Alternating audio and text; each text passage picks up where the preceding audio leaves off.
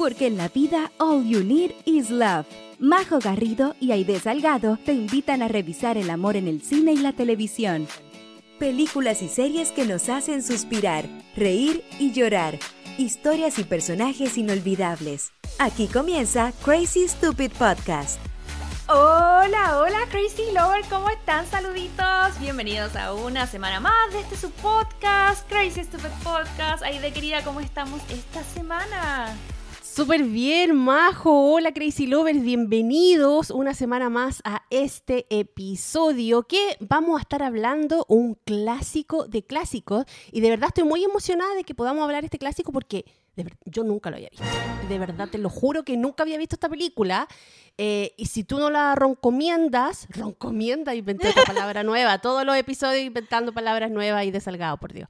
Eh, si tú no nos recomiendas esta película, de verdad yo no la tenía dentro de mi, de mi catálogo de películas para ver y estoy muy contenta y emocionada de poder comentar algo que nunca había visto. Así es, porque esta semana vamos a estar haciendo un clásico de Real, es la versión de 1998 eh, de esta historia que todos conocemos, eh, que hemos escuchado desde muy pequeño a través de Disney y todas sus versiones, pero vamos a estar revisando Ever After o A Cinderella Story, eh, que en español y en Chile se llamaba Por Siempre Jamás. Em, que está protagonizada por nuestra querida Queen Drew Barrymore, también con la increíble Angelica Houston, que está en nuestra retina desde niños como eh, Morticia en Los Locos Adams en los 90 que es esta increíble actriz, y con Douglas Scott, que hace al príncipe Harry. Drew Barrymore interpreta a Daniel, que es una versión moderna entre comillas, porque igual estamos hablando de, la época, media mezcla entre medioevo, renacimiento, están como por ahí, pero que una versión muy fidedigna y que no puedo esperar para escuchar tu apreciación, Aide, porque para mí esto es un clásico y me emociona mucho. Estaba esperando el momento de revisarla en el podcast eh, y quiero saber tus impresiones que la viste por primera vez esta semana. Sí, yo más que nada a Daniel la veo como una cenicienta real más que moderna, porque, o sea, todo el mundo sabe la historia de la Cenicienta, sabe que tiene una damadrina que al final, por arte de magia, eh, la hace ir a este baile para que conozca al príncipe, todo este romance con el príncipe es muy espontáneo, lo cual cuando uno es chica y ve esta, esta historia, eh, dice, ay, la magia, pero ya cuando está un poquito más grande, dice, hmm, las cosas no son tan así, me están engañando. Eh, pero aquí vemos a una Cenicienta, a un príncipe también y a una madrastra eh, mucho más real y yo creo que eso, eh, como decía la Majo anteriormente en el episodio cuando la comentó, engancha, fíjate, engancha y te hace ver de que a veces los cuentos de hadas vienen de historias reales que le ponen a lo mejor un poquito de magia, pero a lo mejor pasan, en la historia, en la vida de alguien. Así es, porque claro, lo, lo comenté hace unas semanas, tuvo tanta aceptación en la gente, nos mandaron tantos mensajitos de, ah, me encanta, es la mejor adaptación. Así que atentis ahí porque vamos a estar revisando no solo eso, sino que también un roncomendado que les traigo, eh, que este sí que es moderno, eh, es de esta época, se llama Maggie. Eh, es una comedia eh, que se estrenó hace poquito en Hulu y que ya les voy a estar hablando un poco más, pero Maggie no es cualquier persona, sino que es como una psíquica eh, y ella puede ver el futuro de todos los demás, pero yo creo que a la hora de su propio presente, en especial el amoroso, no sé si sus poderes le van a ayudar un tanto como ella pensaba. Así que eso vamos a estar revisando, pero antes de adentrarnos en las películas, en los recomendados y en lo que pasó esta semana, que se viene muy interesante porque estuvo movido. Pero antes de eso, querida, cuéntame ¿Dónde los Crazy Lovers se pueden comunicar con nosotros? Se pueden comunicar a través de nuestras redes sociales, Instagram, TikTok también como Crazy Stupid Podcast. Eh, si quieren ver videos de eh, temporadas pasadas, también nos pueden buscar en YouTube como Crazy Stupid Podcast y también le tenemos página web, crazystupidpodcast.com. Ahí pueden encontrarnos, eh, cuchuchar a lo mejor episodios pasados, saber cositas a lo mejor de nosotros que tenemos ahí publicada nuestra bio. Ojo, porque ahora vamos a estar abriendo un poco el tema de las noticias y el blogueo no nos habíamos podido organizar lo suficientemente bien como para poder empezar a poner notas, pero vamos a estar publicando los eventos y, en el, y ahora en las próximas semanas se nos vienen varios eventos importantes, así que vayan ahí a revisar también el, eh, el website porque vamos a estar poniendo los estrenos y todos los eventos que vayamos a cubrir. Y no sé si quieres que leamos ahora, Majo, los mensajes del capítulo episodio, del capítulo pasado. Ya, pues lee, los mensajes que nos llegaron esta semana, que estuvo muy bueno el capítulo y le agradecemos las escuchas porque le fue súper bien. Sí, oye, le fue excelente el episodio. Una vez más, gracias chicas de Jane Austen Chile. Tuvo súper buena recepción. Eh, a nuestros Crazy Lovers le encantó. Así que nada, pues aquí en nuestra red social Instagram nos dejaron algunos mensajes, como por ejemplo, Sant Drelly, guion bajo, nos puso, a mí me gustó la adaptación de la película, el vestuario, peinados, tocados de la época, no incluido filo. Me da igual, amo la Jane y su libro, pero separé las cosas. Yo creo que esa fue una conclusión al final que llegamos, que hay que separar las cuestiones, si no, uno no puede ver la película tranquila. Sí, amigas, Andreli, yo estoy contigo. Somos dos, parece, pero yo estoy contigo. Qué bueno llegó. Los libros de mi vida 7 dice, me encantó el capítulo. Lo escuché mientras preparaba el almuerzo para el trabajo. Ahí sí me encanta cuando yo escucho mucho podcast cuando estoy haciendo cosas de la casa porque uno soa. Eh, y me escucho mucho podcast, consumo mucho podcast en esos momentos. Después, Catalina Coliwinka dice, muy buen capítulo, muy seca las chiquillas de Austen. Así es, agree, agree. Sí, Marcela.piscay dice, uff, excelentísimo capítulo, bravo. Oh. Eh, también la, la Tami del podcast eh, nos puso, oye, pero qué pedazo de invitadas.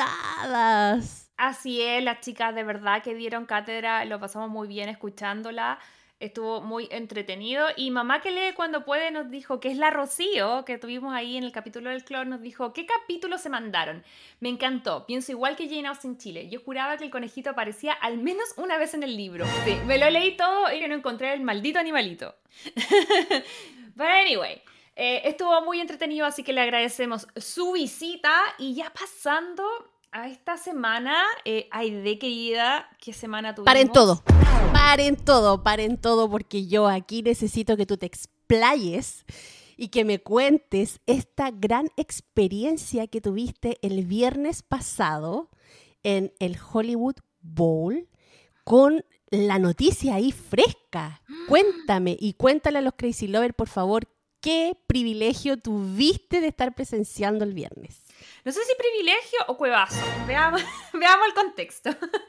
Eh, fue, a ver, eh, Crazy Love. La semana pasada, el día viernes, junto a, otras amigas chilenas, pudimos ir a ver el primer, la primera aparición pública de Ricky Martin después del escándalo todo esto partió unas semanas atrás cuando estábamos escuchando, pues nosotras ustedes saben que somos amigas y nos encanta el club de lectura, así que le mandamos un saludo gigante a la Tami, a la Coté. Eh, habíamos escuchado el capítulo que hicieron sobre el libro biográfico de Ricky Martin, yo, Ricky Martin, y, y quedamos on fire, fue como, pega, pega escuchando todos los playlists de Spotify de, de, Ricky Martin. Yo estuve, yo creo que toda la semana escuchando a Ricky Martin. Descubriendo después de 30 años que no es Dime que me quieres electricidad. no tenía idea, yo cantaba así, yo le decía electricidad a esa canción. no, está ahí loca, yo siempre le dije, dime que me quieres, en la intimidad. Siempre fue en la intimidad. No, sé de dónde eh, sacaron que no decía eso. Era, era electricidad. Anyway, yo todavía la canto electricidad. Anyway, la cosa es que estábamos en este hype de, oh, Ricky Martin, Ricky Martin. Y nos pusimos a googlear así como, eh, tocarán pronto en algún momento. Y el cuevazo que tuvimos es que eh, a esa fecha, en las próximas dos semanas, iba a tener un concierto en Los Ángeles, eh, en este venue que dice la idea que se llama Hollywood Bowl, que para quienes no lo conocen, es como si fuera una especie de Quinta Vergara, pero en LA. Es un lugar abierto. Es igual. Igual a la Quinta Vergara, chiquillo, igual. Mucho más grande, eso sí, porque la Quinta Vergara se ve grande en la tele, pero es muy chiquitita. Y, más, y más cuidada. Sí. Pero es un lugar muy entretenido bajo el concepto de los conciertos de verano, donde además hacía un show que era eh, mezclado eh, mitad como con la Filarmónica de Los Ángeles. y eh, sus músicos, lo cual era muy atractivo, así que dijimos, te compramos la entrada, aquí estamos, vamos a ver a Ricky, Ricky, te queremos, todas esas cosas. Eh, y nada, pues compramos el ticket y al otro día, y de quedó la manzaca, porque fue lo que ustedes ya probablemente saben, que apareció todo este escándalo eh, de las acusaciones supuestas de abuso de parte del sobrino, las cuales después se desestiman. Entonces, como que con la idea, eh, bueno, la idea no pudo ese día, pero las ganas yo creo que no le faltaron. Em, pero quedamos así como, ¿qué hacemos? Porque fue como ya teníamos los tickets comprados. Y te juro que en, toda la carrera de Ricky Martin nunca lo había visto en vivo. Y onda, compro los tickets y lo cancelan. Y así como... Eh, ¿Qué onda? Em, y hasta el día anterior no sabíamos si en verdad el concierto iba a suceder o no, porque eh, veíamos por las noticias que él tenía que testificar por este proceso en Puerto Rico. Y yo le, ¿te acordáis de que te decía, mamá tiene que estar en Puerto Rico el jueves y el concierto es el viernes? Eh, sí, po.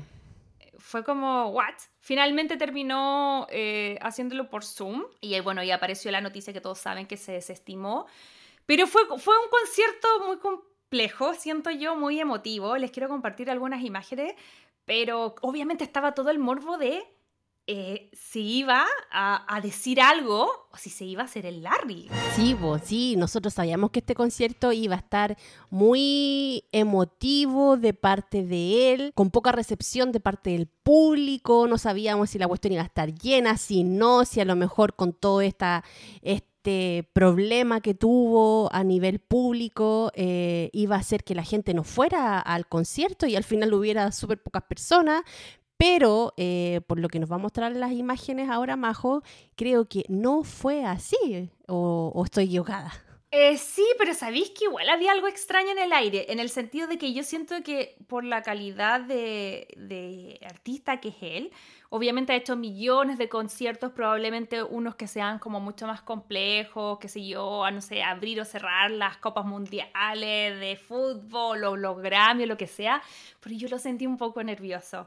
Eh, pese a todo, em, como que él sale y, y si bien tiene este desplante, yo insisto, nunca lo había visto en vivo, pero igual como que salió y su presencia, pese a que era un lugar gigantesco, eh, su presencia, lo veía en las pantallas, su cara y todo. Y yo siento que él fue ganando energía conforme pasaba el concierto. Igual era un público que no representa el general de la opinión pública, porque evidentemente es un público que es fanático de Ricky que obviamente lo iba a apoyar. Pero yo creo que había una especie de nerviosismo de cuando uno ha estado como en problema y después tiene que ir como a la mm, no sé, a la comida familiar o a Navidad y uno sabe que la familia sabe que te mandaste una embarrada pero igual te aman y no, a lo mejor no te van a tocar el tema, pero, eh, pero tú sabes que ellos saben. Es, era como eso, era como esa sensación. El elefante eh, adentro de la habitación, así, ah, tal cual. Sí. Eh, ahora, a nivel de show, increíble, magnífico. O sea, el tipo cantó, bailó, se cambió, em, qué sé yo, vestuario como 50 veces. Y, y fue súper lindo porque era como todos sus temas más como calmados los tocaba con la filarmónica, con estos arreglos increíbles, escucharlo en violines, en oboes, en trombones, era bacán. Él hizo muchas versiones lindas, tal vez creo que fue la versión que más me gustó de las que hizo lenta, que se las voy a dejar por aquí.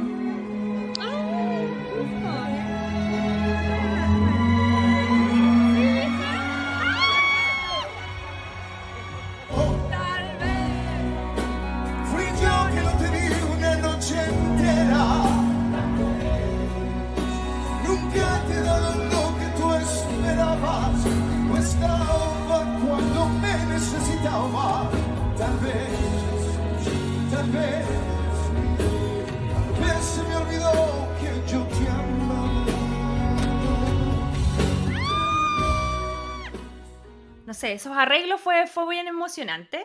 Y por otro lado, sus canciones como más movidas las hacía con su músico y, y todo. Eh, ahora, con respecto a el elefante, como tú decías ahí, que, que era, íbamos todos a ver si decía algo o no decía algo, si se hacía el Larry o no. ¿Y?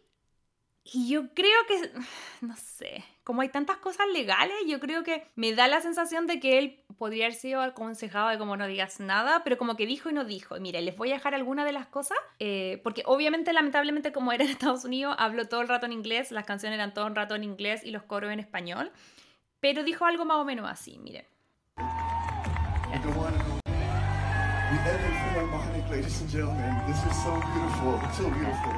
Miren, ahí va a decir un poquitito, le está dando gracias a la filarmónica y ahí le va a, le va a hablar a, al público. Miren un poquito. Are you ready to have a good time? Because that's all I came here for. We're gonna go back in time. We're gonna be romantic at times.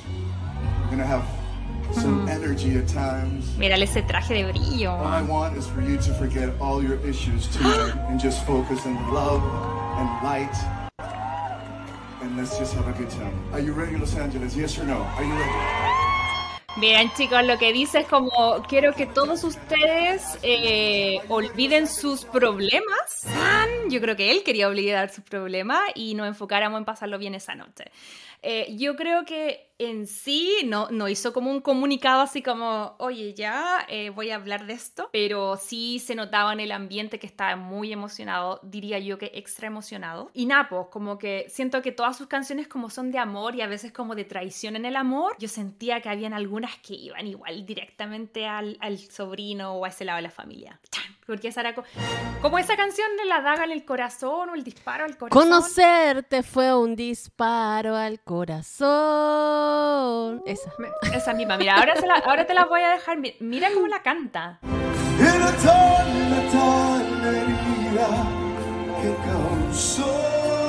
Oye, mira, y se parece como al Visconde. Está con una polera ahí igual. no, no, no se la mojó en algún momento porque ya, ya sería así, me da un infarto.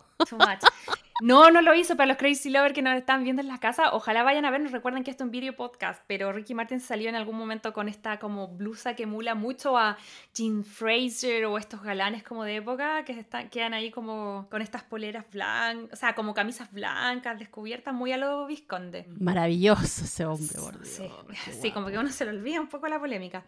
Pero sí, pues estuvo, estuvo interesante. Y, y yo, como, yo como que siento que esa canción Em, eh, la cantaba como a, no sé, como a, la situación. O sea que, le faltaron los puros cuchillos nomás ahí para que se...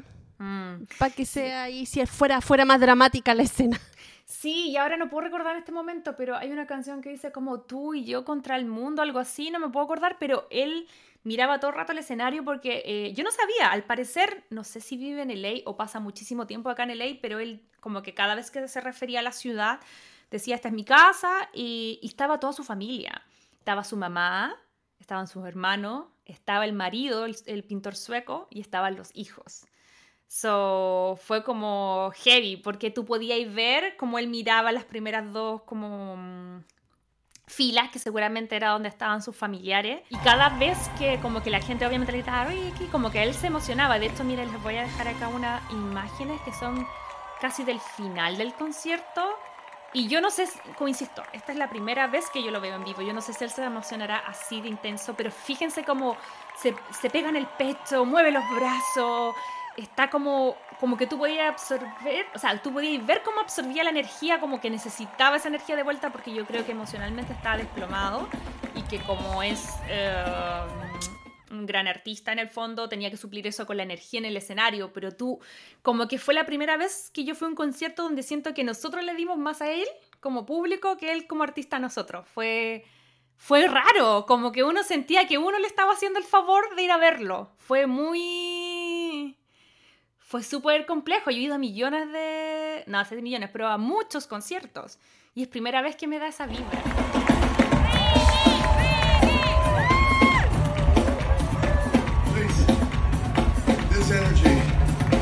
with me home, but I want you to give a big round of applause to the LA Philharmonic. Would you please come on?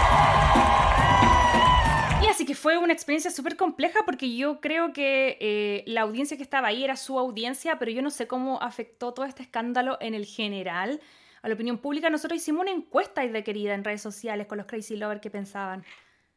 Sí, la Majo ahí en nuestras redes sociales estuvo preguntando a través de nuestras historias eh, qué les parecía esto de, Ricky Martin y si a lo mejor afectó de cierta forma la visión que como fanática uno tiene con todo este eh, embrollo que sacó con, su familiar. Y eh, Napo, el 2% solamente de nuestros Crazy Lovers eh, dijo que sí, había dejado de ser su fan. Así igual fuerte. Em, un 48% dijo que no, que jamás dejaría de ser fan de él. Y el 50% ahí peleando eh, decía que no lo sabía.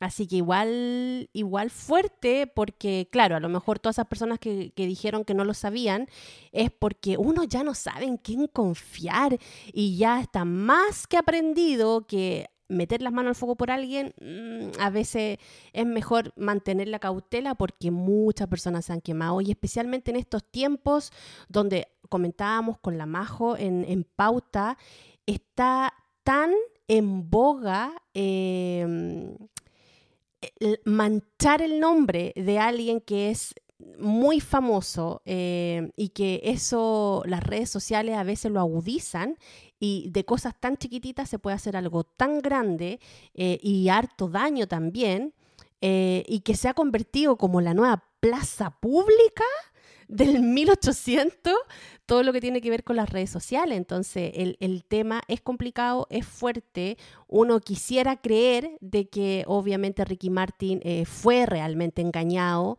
eh, pero uno en realidad nunca sabe. Sí, tienes toda la razón, querida. Yo insisto, eh, ya tenía los tickets, fui porque igual era una experiencia que quería tener, pero en el general es complicado porque por un lado uno dice, pucha, de repente esta gente es víctima de, de como su, su, entorno, que de repente por envidia, por eh, dinero, por, bueno, él dice que tiene, al parecer tendría como problemas mentales. Ahí hay que ver qué grado, porque hay mucha gente que tiene problemas mentales, pero no necesariamente termina siendo lo que esta acusación hasta el momento falsa según la justicia. Eh, podría ser ese un lado que, el, que Ricky Martin sea una víctima y por otro lado también es delicado el hecho de que, también hay un porcentaje importantísimo, lamentablemente, de abusos que vienen de la familia. Porque yo creo que el primer, el, el primer como shock no era solo que él estaba como a lo mejor engañando a su marido, que estaba en un matrimonio, sino que era como además con un familiar y uno decía, no, pero ¿cómo? Si a Ricky Martin, si le va a poner los cuernos al marido, a lo mejor tiene como un mundo de hombres para hacerlo. Eh, y es delicado el tema, porque también estamos, como hablando de que hay gente que realmente ha sufrido abuso, lamentablemente, y que teme las denuncias cada vez que aparecen casos que después se desestiman o que la gente no les cree o que también veamos el, el poder que hay aquí. Yo insisto, yo fui a ver a Ricky Martin, hasta el momento me gusta y todo, pero recordemos que, no sé, por el tema de Michael Jackson y todo, cuando hay personas que tienen mucho poder, también es complicado denunciar. Entonces al final mi sensación es, yo hasta el momento en lo personal creo que fue un tongo, pero no pongo las manos al fuego por nada ni por nadie como tú dices, porque igual fue raro todo, igual que manchar la imagen. No sé qué te pasó a ti. Sí, yo creo que soy del grupo de las personas que mm, dicen no, sé. a pesar que le tengo mucho cariño a mm. Ricky Martin. De hecho, conozco a, la fan número uno en Chile, que es la Maquita. Maquita, si me estás escuchando, mucho saludo. Eh, ella es, pero una fanática, fanática de Ricky Martin. Eh, tiene línea directa con él eh, y ella siempre me ha hablado muy bien de Ricky Martin, que es muy generoso, no es de, de estos artistas que, que creen que porque son artistas se le eleva el ego y cosas así. Él es muy humilde. También tengo una, una pareja de amigos puertorriqueños que también tienen contacto con él. Entonces, tengo por ahí personas de que siempre me han hablado y me dicen y nadie les ha pagado ni nada, eh, me dicen que Ricky Martin eh, realmente es así como es, como él se muestra, eh, un ser maravilloso, bondadoso, un ser de luz, así lo definen. Em, entonces, claro, cuando tú tenías eso, esas cosas que te dicen y veís todo esto que está pasando y ahora lo que tú dices que él expresó en su concierto tan humilde como esperando la recepción del público y todo, Ay, de verdad, claro, uno le compra, pues, ¿qué queréis que te diga? O sea, le compra que fue víctima de, de algo Mm. eh, más allá de, de lo que es, de lo que él es. Entonces, Mm. Si Ricky Martin es inocente, se le hizo un tremendo daño, ¿cachai? Pero si Ricky Martin es culpable, también se hizo un daño irreparable, creo yo, o, o muy difícil de reparar eh, a una persona. Entonces al final eh, pasa un poco lo que, lo que pasaba, tú me mencionabas antes el tema de... Amber Heard. Ah, y de Johnny Depp. Sí. Que es como, chuta, más allá de que el escrutinio público diga, ay, Team Johnny, Team Amber, chuta, al final ambos, desde la perspectiva, creo yo, de, eh, de nosotras, ambos tenían eh, eh, eh, comportamiento muy tóxico y que daña por todos lados, ¿cachai? Daña a lo mejor a los hombres que, se que no se atreven a denunciar, que son como víctimas de eh, qué sé yo, violencia por parte de las mujeres, que sí es un número que pasa, n- obviamente en menor caso, también eh, afecta a las mujeres, que en, una gran, gran, gran mayoría son las víctimas de violencia física y psicológica, eh, y al final como que ensucia todo, como que siento que nadie gana, esa es mi sensación, nadie gana con este tipo de situaciones, ni los fans, ni los artistas, ni lo que denuncian, entonces es súper delicado si fuese mentira, ¿cachai? Eh, porque Ah, qué heavy. Yo creo que va a haber un, un antes y un después en la carrera de, de Ricky. No en sus fans, que yo creo que lo van a apoyar incondicionalmente, pero en la imagen general. sí, sí, una lata igual. Cuando te cancelan al que tú quieres. O sea, yo he dicho millones de veces, yo no, no tengo ningún problema y por todas las cosas que he podido ver en documentales y todo, no soporto a Woody Allen. No lo soporto porque para mí es allegedly un pedófilo. Eh, me pasa lo mismo con, con Michael Jackson, tengo más problemas porque me encanta su música, pero logré- como que separé su obra del artista y, y- lo personal. Creo que las acusaciones en contra él tienen un montón de fundamento y eso no deja de que sea un increíble artista o que fue un increíble artista. Pero ¿qué pasa con cuando esa persona que está como en la palestra por algo terrible es alguien que tú vienes idolatrando? Y yo creo que es un súper importante tema porque uno lo lleva a los ídolos. Ah, te- no sé, po, Le- John siempre dice que tengo que cancelar a Leo DiCaprio y yo estoy en proceso, pero en un proceso muy lento. Me cuesta cancelarlo, eh, pero sé que debería, pero no quiero, no puedo todavía. Eh, y eso es llevable a otras cosas. Cuando uno dice, oh, cuando pasan estos casos de abuso, uno dice, pero ¿cómo? La familia o los amigos. Mira lo que voy a decir, pese a que yo sé que es un poco polémico, pero um, cuando pasó lo de, de López en Chile, todas las miradas se fueron a la amiga. ¿Cachai? Que no estoy avalando su comportamiento, por supuesto que no. Solo estoy pensando en qué pasa cuando el funao, el cancelado es tu hermano, es tu amigo, es tu tío, es tu papá, ¿cachai? Eh, no es una posición fácil, creo yo, de estar. No estoy apoyando lo que ellas hicieron, pero solo estoy diciendo que es, es complejo la situación. Entonces, como que todo este tema de Ricky Martin y todos estos escándalos que han habido, igual creo yo que nos dejan reflexionando mucho sobre el tema y, y, y de cómo, cómo, cómo enfrentamos esas cosas. Porque es súper fácil ir a la plaza pública y pedir latigazos o pedir que quemen a las brujas cuando las brujas no son tu hermana, no son tu tía, ¿cachai? Ahora, eso no significa que tú estés apoyando lo que han hecho. Si han hecho algo malo, tienen que pagar. Pero no es tan fácil el proceso de estar ahí, ¿me cachai? Y yo creo que eso va a ser complejo para fans de Ricky. No sé qué piensan. Si Es complejo porque, claro, uno dice son fans, pero en realidad son casi de la familia también, pues si Ricky es tan adorable. O sea, no, uno no puede negar que él es adorable, entonces es, es- es- difícil, especialmente para las soas como nosotras, weón, que crecimos escuchando sus canciones y que las tenemos ahí en el inconsciente, en un lugar del cerebro pegada y que cuando suena una canción, tú tú decís, weón, me sé esta canción de memoria y no sé cómo, o está ocupando espacio en mi cerebro. Eh, es mucho más fuerte. po. O sea, por lo menos nosotros hablamos de este tema porque nos toca. O sea, nosotros crecimos escuchando a Ricky Martin. Eh, así que nada. Triste, pero bueno, triste por ese lado, pero bueno porque, por lo que la Majo nos cuenta, tuvo una buena recepción del público en este concierto bien emotivo que hizo. Así que, Napo, ojalá se tenga que aclarar lo que tenga que aclararse eh, y que haya sido un malentendido nomás y, y que tengamos Ricky Martin para mucho rato más. Sí, independiente de lo que sea en este caso en específico, recordad que nosotros siempre le creemos a la víctima y, obviamente eh, son cosas que, claro, son complejas, pero que uno igual tiene que estar atento. yo siento que por más que uno ame a alguien y sea más complejo de procesar, también es importante preguntarnos eh, e, esa defensa ciegas del fanatismo de, no sé, pues yo lo veía, mm, porque puede ser para bien y para mal, como el fanatismo como hacia Johnny Depp y Amber, pero pero también el fanatismo, no sé, el fanatismo Britney Spears la rescató de la situación en que estaba. Entonces todo es muy complejo, no hay como una verdad absoluta. Así que eso lo vamos a estar probablemente haciéndole un seguimiento en las próximas semanas, pero sí, estuvo súper interesante esa, esa experiencia. Cuéntenos ustedes qué les parecen estas teorías, ¿tienen alguna propia? Háganos llegar a nuestras redes sociales y ahí de querida yo creo que ya es tiempo que volvamos a lo que nos convoca, que es el capítulo de hoy. Así que esto es el resumen de mi mejor amiga. La película eh, Ever After o A Cinderella Story eh, comienza con una señora hablando con los hermanos Grimm. Si es que no conocen a los hermanos Grimm, bueno, les cuento que son los que escribieron el cuento de Cenicienta.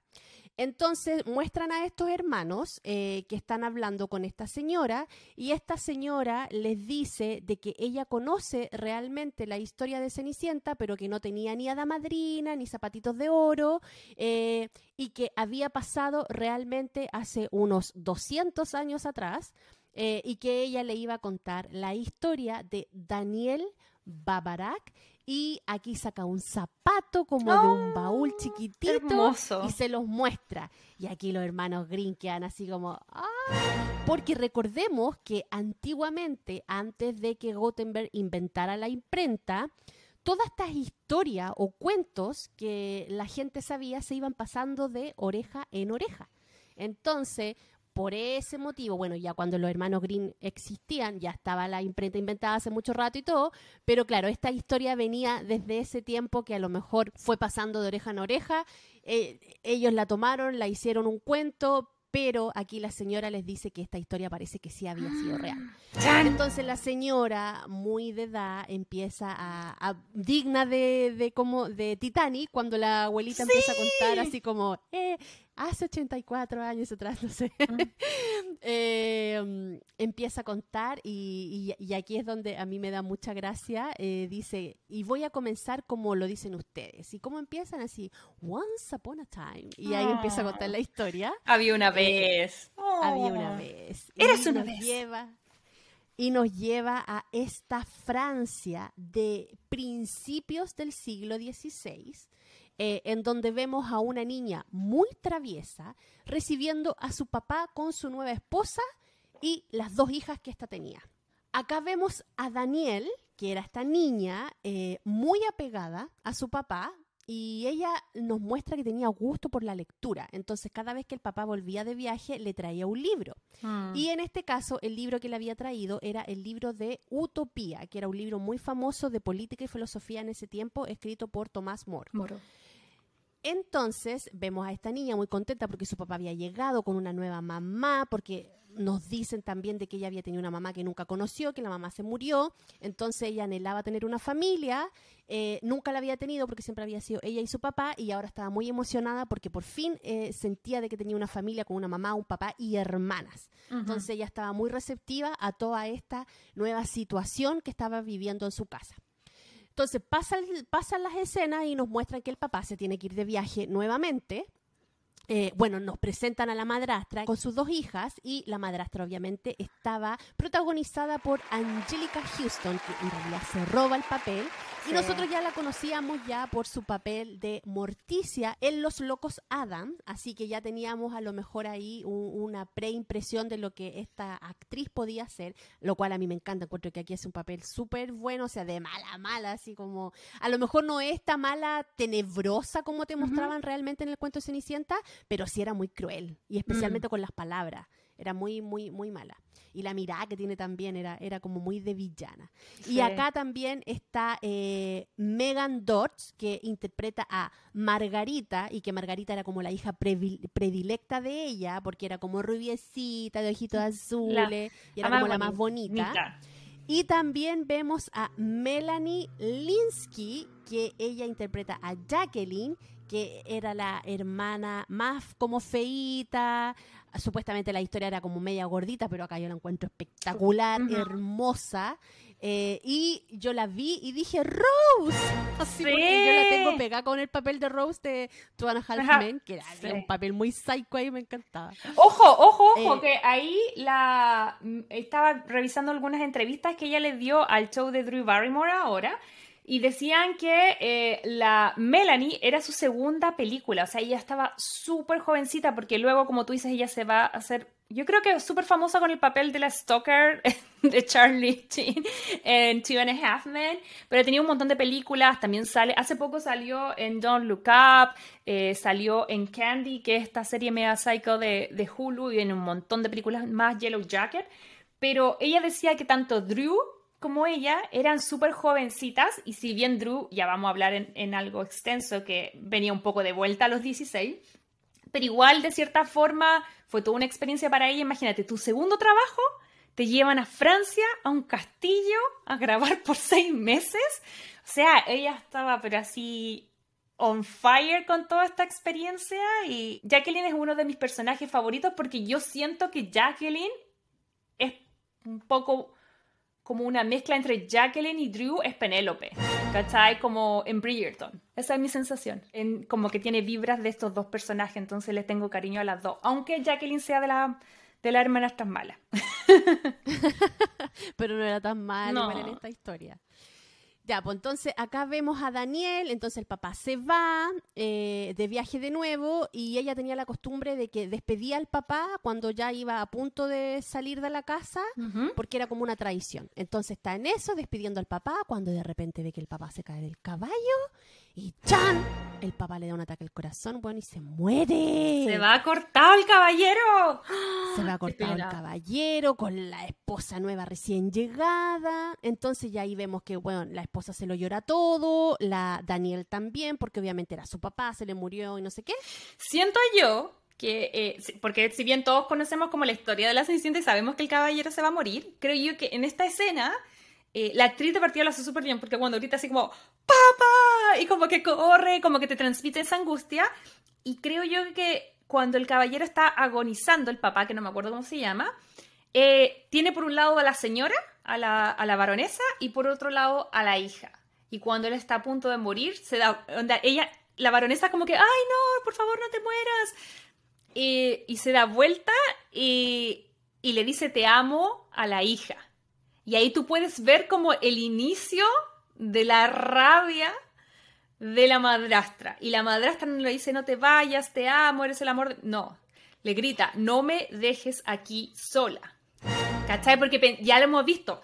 Creo yo que en esta, en esta película, si bien es la mala, como es más realista, puedo, puedo entender un poco más la visión de la madrastra. En cómo ella está criada para no trabajar, para no hacer nada y para casarse con el mejor postor, entre comillas. Se casa, toma a este tipo, al, papá de la, de la Cinderella, de la Daniel, que, tiene plata pero que vive en un pueblito en el campo, en el medio de la nada. Se casa sin amor, probablemente solo para asegurar, eh, qué sé yo, eh, la, eh, como el futuro de sus hijas, que probablemente ella es viuda. Y eh, llega a este lugar y el loco se muere y le deja más encima, porque ella ya estaba como tratando de solucionar el problema de tener, entre comillas, problema de tener dos hijas económicamente. Y este loco, que era el fin de su, la solución a sus problemas, llega a la casa y se muere. O sea, no dura ni un día y le deja más encima el cacho de tener otra hija. ¿Cachai? sé si bien, obviamente soy Team Daniel y, y, vamos a aborrecer, a, aborrecer a, la, a, la, a la madrastra, como que esta película me da más capas de este personaje, ¿cachai? Y de entender un poquitito de dónde viene su rabia. Ahora, por otro lado, igual tú eres una adulta y la otra es la niña. O sea, si yo me caso con alguien y cuando muere dice te amo a su hija, no me enojo. Me enojo si le dice te amo a, no sé, la vecina. Ahí puede ser. Pero no sé qué te pasó a ti en esa escena. Sí, pues como que obviamente ahí te das cuenta de que ella estaba a lo mejor no enamorada del papá, que sí, o sea, más que nada también era como por conveniencia. La época. Eh, claro, la época y, y sí, pues ahí yo creo que nace como una envidia de... Porque a todo esto yo siempre he visto como la madrastra como alguien que nunca han amado. Mm. ¿Cachai? Porque es como, como que ella también a lo mejor busca amor y nadie la ha amado, entonces por eso es así. Eh, y claro, pues ella vio que la Daniel sí tenía el amor de su padre. Em, y en las otras películas que hemos visto de las adaptaciones de La Cenicienta también siempre muestran de que este papá o ama a su hija o amaba todavía a su ex esposa que estaba muerta. Mm. Eh, la película que hace de la madrastra, la Kate Blanche, mm. que era también una madrastra muy buena. Ah, en la Cinderella eh, también, ella, estaba celosa también, pero del amor que el papá todavía sentía por su ex esposa, mm. no tanto como por la hija. Entonces al final como que siempre vemos en todas estas eh, adaptaciones de que la madrastra en realidad es así de mala porque ella lo único que quería era que la amaran y nadie la amaba porque siempre amaban a otra persona en vez de a ella. Entonces por eso era como así tan pesada, tan fría, eh, que a lo mejor si alguien la hubiera amado, hubiera roto esa, esa pared con ella. Pero para que, te, para que te amen hay que saber amar. Y ella no era muy buena para eso, así que por favor continúa con la historia, porque yo creo que ahí recién es cuando esta historia que lo tiene todo. Yo el otro día le escuché una, una historia a la, a la negra cesante, a, a la Ángela Díaz, donde hablaba de la versión de Disney y, ella decía que esta historia lo tiene todo, como drama, thriller, eh, como romance, y en verdad creo yo que, que tiene razón, que si uno extrapola todas estas historias de Disney, en verdad son súper dramáticas, porque al final siempre hay orfandad, hay maltrato, ¿cachai? Hay como mirar en menos, como que eh, te, te reflejan un poco lo que la sociedad hace. Y acá está interesante porque al quitar los los, eh, las hadas madrinas, los ratoncitos que te ayudan y todo, te muestran en verdad que son actitudes que son dadas a cosas como fairy tales o animales, pero son actitudes humanas al final del día, ¿cachai? Así que está súper interesante. son, son errores humanos, claro. Mm. Sí, pero ya dale nomás, perdón que te interrumpí. Ya, pues entonces acá, después de este episodio, después de esta escena, nos muestran como que avanzan en el futuro y ya nos muestran a una Daniel grande, trabajando en la casa, siendo prácticamente la sirvienta de esta madrastra con sus hermanastras. Y aquí siempre andaba sucia la pobre, recogiendo, porque ellos eran como una especie de agricultores, porque tenían, vivían en una parte donde la tierra era muy buena, entonces ellos aprovechaban de cultivar frutas, verduras y después la iban a vender como a la parte donde están los, nobles, eh, a una feria. Eran feriantes.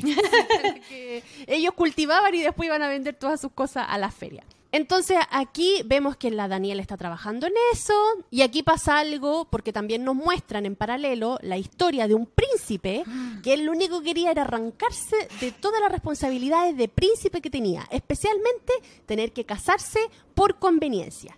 Entonces aquí vemos como él se arranca de, su, de su castillo y se va corriendo como al campo, al bosque y aquí se encuentra y se topa con Daniel y Daniel lo ataca con una manzana porque él se estaba robando un caballo de su propiedad. Y no era cualquier caballo, era el caballo del papá. Si ella le dice así como, llévate otro, hay otros mejores. Claro, entonces aquí Daniel se da cuenta y ve que era el príncipe y aquí le pide perdón, le dice que no, que no era su intención haberle tirado una manzana y que no sé cuánto. Y aquí el príncipe le dice, ¿sabes qué? Te perdono, pero te doy estas monedas para que te quedes callada porque no quiero que nadie me vea. Entonces el príncipe llega a tomar el auto toma el caballo y se va. y ella queda así como que, ¡ay, vi al príncipe, me dio estas monedas! Y aquí nos muestran y, nos dan a entender que Daniel tenía un corazón de oro, porque cualquier persona que tiene todas esas monedas de oro en ese momento dice, wow, me hice millonaria, me voy de la casa, chao, vivo mi vida, pero no. ¿Qué hace Daniel? Va a hablar con las sirvientas que eran su amiga y les dice, tengo el dinero para ir a rescatar a Maurice. Ahora ustedes me dicen, ¿quién es Maurice? Maurice era un trabajador fiel que tenía ella con su papá y que esta madrastra malvada lo había dado en recompensa por una deuda que tenía, entonces lo dio así y lo convirtieron en esclavo al pobrecito. Y lo iban a mandar para América para la India Occidental. porque estamos en toda la época donde Cristóbal Colón descubrió América y, a toda la, todo lo que era así como malo de humanidad lo mandaban para América. Eso explica muchas cosas de Latinoamérica. Entonces Mauricio era como uno de los empleados de la época del papá, que obviamente la vio crecer, eh, y, que nada, pues que era como el marido de, otra empleada, entonces ella, como tú decías, eh, decide ir a rescatarlo en vez de quedarse con ese dinero.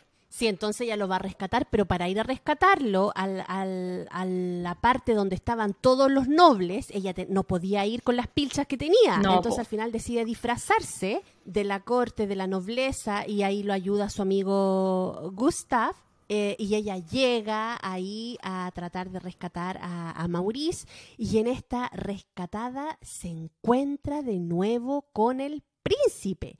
Pero el príncipe venía de haber salvado a un personaje que te meten aquí en esta historia, que cuando yo lo vi dije, ya, ¿y qué tiene que ver? Yo te voy a contar qué tiene que ver. Después terminé queriéndolo y dije, ah, ya, qué bacán, sí, está bien, ya. Entonces la cosa es que antes de que eh, Daniel se encontrara con el príncipe cuando fue a rescatar a Maurice, muestran al príncipe rescatando a Da Vinci, que había sido asaltado en su carroza por unos ladrones y él se lo encuentra ahí en el camino y le rescata la pintura de la Mona Lisa. Entonces Da Vinci en agradecimiento se va con él como a su, a su castillo y ahí cuando estaban llegando al castillo se encuentra con Daniel que estaba rescatando a eh, Maurice. Entonces acá el príncipe con Daniel tienen una conversación eh, y en donde aquí el príncipe se da cuenta de que ella obviamente no la reconoce, no sabe quién era la, que, la sirvienta que se había encontrado en esa casa que él se robó el caballo eh, y aquí contienen una, una conversación muy intelectual, porque la Daniel, para dirigirse al príncipe, recita partes del libro Utopia, que el príncipe conocía también. Entonces ahí se da cuenta que obviamente era una mujer ilustrada, que leía y que tenía conocimiento de, de la última moda que estaba ahí en tendencia de literatura. Em, y Napo, ahí engancha un poco el príncipe y dice, mm, mujer interesante, no solamente sirve para casarse, tiene opinión. Eh, y ahí ella, el, príncipe le dice, dime tu nombre, dime tu nombre, y ella le da el nombre de la mamá, que era... Nicole de la Croix. Como, la, como el agua. Llega, sí. Entonces ella llega y le da el nombre de su mamá, que era Condesa Nicole de la Croix. Y se va. Da Vinci mira y le ve los pies y dice, esta chiquilla no es nada de la nobleza porque los zapatos que ocupa es de la plebe. Y aquí Da Vinci las cacha todas. Sí, oye, perdón, pero no podemos avanzar sin analizar un montón aquí, porque esta escena es clave. Yo recuerdo cuando la vi la primera vez, eh, me emocioné en, yo creo que como ver a la, a la Drew, porque la muestran como cochinita al principio, como Daniel como todo sucio, siempre con mucha alegría, que pese que tenía una vida de mierda, porque eso era, ella estaba así como feliz igual y todo. Y cuando llega acá y tienen como esta conversación eh, de, de, como excitement psicológico, así como, ay, me gusta su mente, ¿cachai? Yo decía, qué bacán, primera vez que, que salimos, y ahí yo dije, aquí estamos saliendo de las princesas, de cómo te veo y te amo porque eres bonita, te ves bonita en un vestido, ¿cachai? Había como contenido ah, en la materia gris también de la mujer bonita. Sí. Ah, y lo otro que siento que acá vemos, como el inicio del príncipe, donde tú te das cuenta que él mira pero no ve, ¿cachai? Porque él la había visto ese mismo día en la mañana. Y ahí cuando ella le da los argumentos para que libere a Maurice, el príncipe lo hace, lo libera, y después ellos siguen conversando. Y él le dice, pero cuando te di los argumentos liberaste a Maurice y dejaste al resto. Onda, habían 10 personas más ahí y, solo liberaste al que yo te dije. O sea, tú no estás logrando ver a tu alrededor. Y yo creo que es la primera vez que el príncipe como que hace... Porque hasta el momento él era pobre niño rico, era como cuico zorrón aburrido de tanta oportunidad. Porque como tú decías, él iba arrancándose, porque nos cuentan que hasta la fecha lo tienen como medio comprometido con la, con la princesa de España. Entonces él está como tratando de huir de eso, pero, pero como, ay, pobre yo, que nací príncipe y es todo terrible. Y como que no se fijan que ya sí, mala onda que te obligan a casarte, pero hay un montón de cosas súper heavy pasando a tu alrededor que no tienes idea. Entonces me gustó que el personaje del príncipe, si bien no es tan potente como el de Daniel, como que igual te presenta toda esta como, como, como despertar, ¿cachai? Como que siento yo que, que, que, que Daniel es una... Daniel es un carácter con calle, ¿cachai? Como que eh, no es solo que haya leído libros, sino que ella tiene las dos cosas, de haber nacido como en esta cuna como más privilegiada, pero luego vivir la vida de los empleados, de la gente que trabaja. Entonces, ella no ve utopía como algo teórico. Ella ve el libro como algo que ella experimenta, ¿cachai? Que es lo que el príncipe no es que no es malo, solo que no ha, vivido toda su vida, no ha bajado de Plaza Italia, ¿cachai? Como que ha estado ahí en su burbuja. Entonces este momento me parece maravilloso. Y lo que tú mencionabas de Leonardo da Vinci, yo también dije, oh, qué raro. Y me puse a investigar y bueno, el rey Francisco, eh, que es el papá de Henry, eh, en realidad está inspirado en el rey Francisco I, que le decían el príncipe del Renacimiento. Y él era en verdad eh, como un mecenas de todos estos artistas. Entonces él se llevó de verdad a Da Vinci, eh, salía que puso dinero como para la Gioconda, para la Virgen, para el Niño Jesús, para, para la obra de Santa Ana y San Juan Bautista. El loco en verdad ponía Lucas. Y, y me daba risa que también hacían como el chiste de Miguel Ángelo está como atascado en un proyecto en Italia, porque hacen como que se ríen un poco de que estaba como pintando... La capilla Sixtina, sí. Entonces como que siento que amo que esta película, si bien no es exacta en en las fechas, porque probablemente está todo corrido unos 10 años por aquí, unos 10 años por acá, sí toma cosas entretenidas, que es como que en verdad el rey era súper bueno para el arte, era como que le interesaba eso, el papá de, de Henry. Y por otro lado, todo el conflicto aquí es con España, y en la vida real ellos estaban medio en guerra. Entonces como que el chiste interno es que yo creo que a partir del final de esta película como que ya se justifica porque se fueron a la guerra. Pero y por eso tiran tantos chistes contra los españoles, como como ay, bonda, podría ser cualquier otro lugar, ¿por qué no los españoles? Y ahí tú entendí el contexto que en verdad estaban en guerra.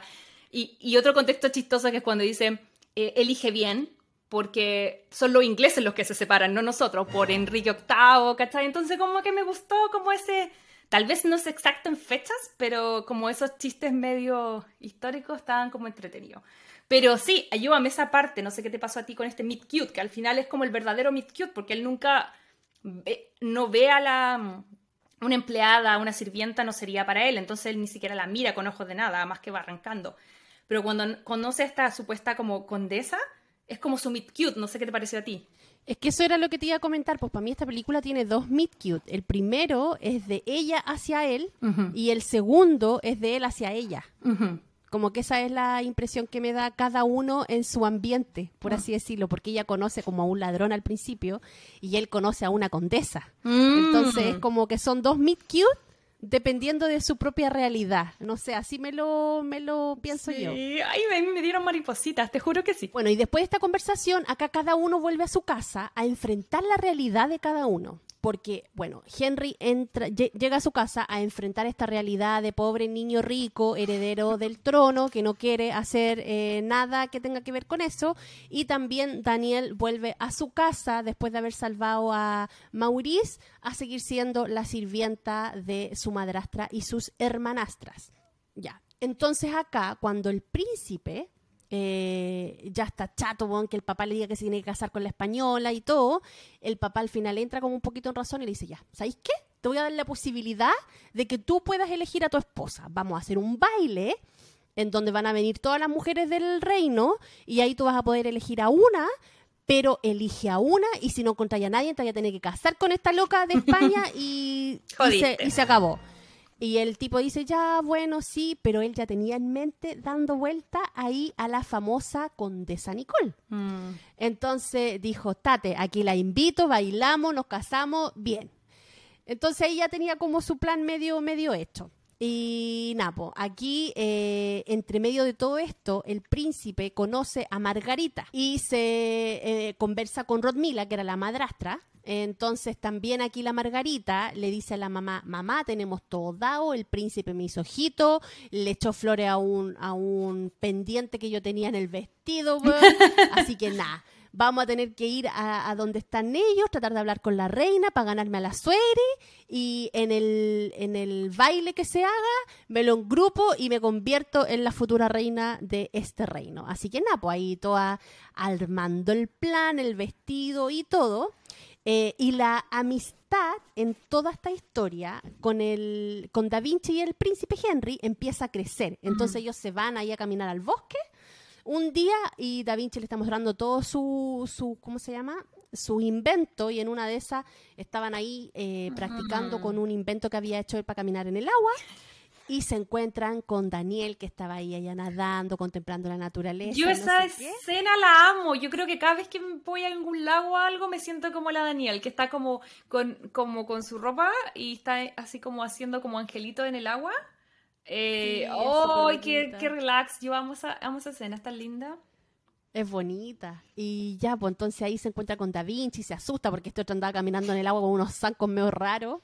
Eh, y nada, pues ahí el príncipe la ve, la reconoce y le dice, oh, condesa Nicole, y no sé qué, y ahí se quedan conversando. Ya, ahí lo que pasa es que ella se escapa porque anda con la, anda con la Jacqueline. Y la Jacqueline le empieza a llamar porque ella además estaba con su traje no de condesa, sino que como de sirvienta. Y ella se va y él dice así como, ¿por qué siempre haces eso? ¿Por qué siempre como que me dejáis pagando? Y yo creo que ese como que no lo pescara, porque tenía un... Es muy a lo Anthony y Kate. Como que tenía así como un reino completo de minas tirándole los calzones y esta era como que era, lo hacía como pensar y además no lo pescaba. Entonces yo creo que eso más encantaba al príncipe. Sí, pues entonces pasa eso, se tiene que ir, le hace un Batman, como le digo yo, porque para mí siempre alguien que te deja así como hablando y se va, es como, weón, me hiciste un Batman, así como te vas y me dejas hablando solo como Batman con Gordon. Ya bueno, en fin. La cosa es que llega ya, y la Jacqueline la estaba buscando, así que se tuvo que ir después de la conversación como bacán que había tenido con el príncipe, y el príncipe quedó ahí como marcando ocupado, así como, puta que lata, no puedo hablar más con ella. Ya, pues, y acá vemos, nos enteramos de que hay un personaje que era muy tránfugo, eh, como de mercado negro, pienso yo, y que es el Monsieur Le Pew. Ah. Y él estaba interesado en eh, Daniel y como que le tira los churrines ahí todo el rato. ¡Ay, pero era un viejo! Y Daniel... Sí, pues viejo. no sé, era como raro, tránfugo. Mm. Entonces ya ahí nos dicen de que este señor ahí estaba como entusiasmado con la Daniel y que como que quería un poco más llevársela para pa él. Pero obviamente Daniel, como tenía su carácter, eh, nada, lo manda a freír mono a Guayaquil eh, y Napo, como que no lo pesca, como que le dice que no, que ya no es para él y no sé qué y chao, como que le da la corta. Entonces también aquí vemos como la madrastra con Margarita están planificando acercarse a la suegra y vemos que se van a pasear por ahí, donde está el castillo. Y ya les había llegado el rumor de esta Nicole, no sabían quién era, pero les había llegado el rumor de que había alguien quitándole como el sueño al príncipe. Y acá también es importante destacar a los papás, que me gustó lo que hicieron, porque de partida me mataba la risa cuando, este es tu hijo, como que siempre estaban como peleando cuando no funcionaban las cosas como que nadie se quería hacer cargo de, su, del hijo Cacho. Eh, pero ahí, cuando tú dijiste eso de que le daban cinco días, eh, yo creo que es porque la mamá, en el fondo, también al final del día era como que lo quería ver feliz, entonces entendía que tenían estas obligaciones y, repetían mucho eso de nacer, eh, nacer con privilegios trae asociado responsabilidades, que es una frase que, que constantemente repiten. Entonces yo creo que ahí la mamá también estaba intentando encontrar esta súper como condesa porque ya quería que se casara, pero igual quería que el hijo fuera feliz, ¿cachai? Y además no quería que estuvieran emparentados con los españoles. me da risa esa parte, eh, porque estaban full en, casi guerra, pues entonces era como para arreglar, a mí me da mucha risa porque siento que como no, eso no se arregló, como que terminó en guerra, pero anyway. eh, eh, está, eso es de lo que se aprovecha la, la, dupla de, de la Rodmila con la Margaret, que aunque uno puede odiar los personajes, las actrices lo hacen increíble. Me encanta esa complicidad que tienen entre ellas, ¿cachai? Entre ellas dos. Sí. como muy Pinky Cerebro. Claro, eso, eso, Pinky Cerebro. Y se aprovechan y tratan como de engañar un poco a la, a la, a la reina. A la reina. Pero bueno, ya, pues entonces en el transcurso de la historia vemos a Daniel también constantemente tratando de agradarle a su madrastra, mm. pero esta siempre era muy fría y apática con ella y no demostraba pero ni un poquito de cariño y afecto eh, por Daniel. Mm. Eh, pero sí vemos de que eh, en realidad una de las hermanastras, en este caso Jacqueline, tenía un poquito de cariño por ella y más que cariño yo creo que era como lástima también. Mm. Entonces, como que ella era más su compinche cuando pasaban cosas como medias injustas. Es que por eso yo te digo que es como me recuerda un poco a la Penélope, porque ella no es mala per se con con la Daniel, sino que son las otras dos las malas y ella siente, esta es mi sensación, como que yo siento que ella no es la que hace el bullying, pero siente que si no apoya ese bullying, el bullying le va a caer a ella. Porque siempre dice, eh, cuando la, Daniel después no quiere hacer algo, no sé, no, no quiere servirles el desayuno, no quiere hacer tal cosa, es como, ya, Jacqueline, tú eres como la, como que ella es la siguiente en la lista de, de maltratar después de la Daniel, ¿cachai? Entonces yo creo que ahí van generando una especie de, de que ambas son víctimas igual del bullying de estas dos, de estas dos minas, pues como de la hermana mayor y de la, de la mamá. Sí, y acá eh, el príncipe por ese motivo se entera, porque con esta planificación que tenía la madrastra con la Margaret, se entera de que al final la famosa condesa Nicole era prima de eh, la Margarita. Entonces se entera de esta cuestión y dice, la voy a ir a buscar y la voy a invitar a salir. Entonces él va con todos sus caballos a buscar a la, mm, a la Daniel, que en este caso él tenía en su cabeza que se llamaba Nicole y Nápola Daniel se da cuenta que el príncipe va y no sé qué, y, y gracias a su amigo Gustav. Es que Gustav le dice, po. Sí, po, que estaban viendo como unas pinturas y todo, parte corriendo para la casa y las otras sirvientas las ayudan a vestirse y recibe al príncipe así como impecable, como pasa por una condesa, pero y se veía hermosa en esa Ay, amo esa escena. En ese vestido. Sí, amo porque eso cosita colgando aquí, sí, súper linda. Y siento que cuando ella abre, ella así como sale como como Nicole y ahí empiezan a hablar y de repente la cámara se va como hacia adentro y vemos como a las otras sirvientas así como para embarrar en la escalera así como a la vuelta, así como, como agotadas porque habían... Me encanta eso, porque acá reemplazamos a la madrina, a los efectos, a los chiquitipum, por, por cosas que en verdad pasaban que la ayudaban, ¿cachai? Entonces veíamos ahí a las sirvientas agotadas. Pero aquí viene la parte más linda que lo que tú decías un poco, que es como el día mediocita que tienen ellos con querer o sin querer, donde salen como a caminar. Entonces acá, acá el príncipe le dice, vamos a pasar un día juntos, te quiero llevar a un lugar que te va a encantar y no sé qué. Entonces el príncipe llega, se la lleva y se la lleva a una biblioteca que tenía el acceso, que era que daba como, obviamente era una biblioteca de, de los monasterios que en ese tiempo, porque solamente los libros estaban mm. como aptos para la gente que era como de la iglesia.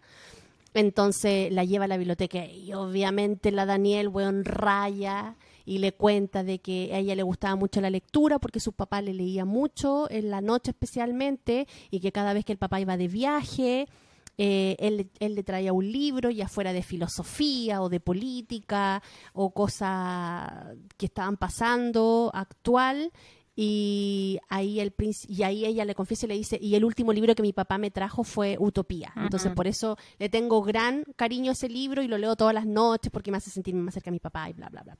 Entonces ahí obviamente el príncipe se enganchó mucho más de ella o la loca más encima ilustrada así como que, bonita, e inteligente perfecta más encima es condesa entonces no bacán ya, pues ahí el príncipe, pero enganchado, enganchado, le dice, oye, vámonos a, otra parte y no sé qué. Y estaban en el bosque y la Daniel ya se había sacado el vestido, estaba como arriba, en Caramá, no sé dónde. Ah, buscando el, buscando el castillo, pues se habían perdido. Claro, y Tate llegan los gitanos. Muchas mm. llegan los gitanos, ahí se pueden a pelear porque obviamente querían robarle. Eh, el príncipe saca su espada, empieza a defenderla. ¿Y que iba a tener que defenderse ella? Pues si era Daniel, obvio. Baja ahí con toda su su cómo se llama su apachotada y como bien bien toda su calle pues llega ahí así como bien chora y ahí te das cuenta que la loca era súper inteligente porque el, el, gitano le dice eh, ya tú eres una mujer y no sé qué y obviamente no, no quería pelear con ella entonces le dice llévate lo que tú quieras, eh, que puedas, o sea, que, quieras llevarte y te vas y nos dejáis a nosotros con el príncipe. Entonces ya llega y le di, como sabía que eran gitanos y que los gitanos eran medio truchos, le dice, ¿me das tu palabra de que todo lo que yo pueda tomar me lo, me, lo voy a llevar?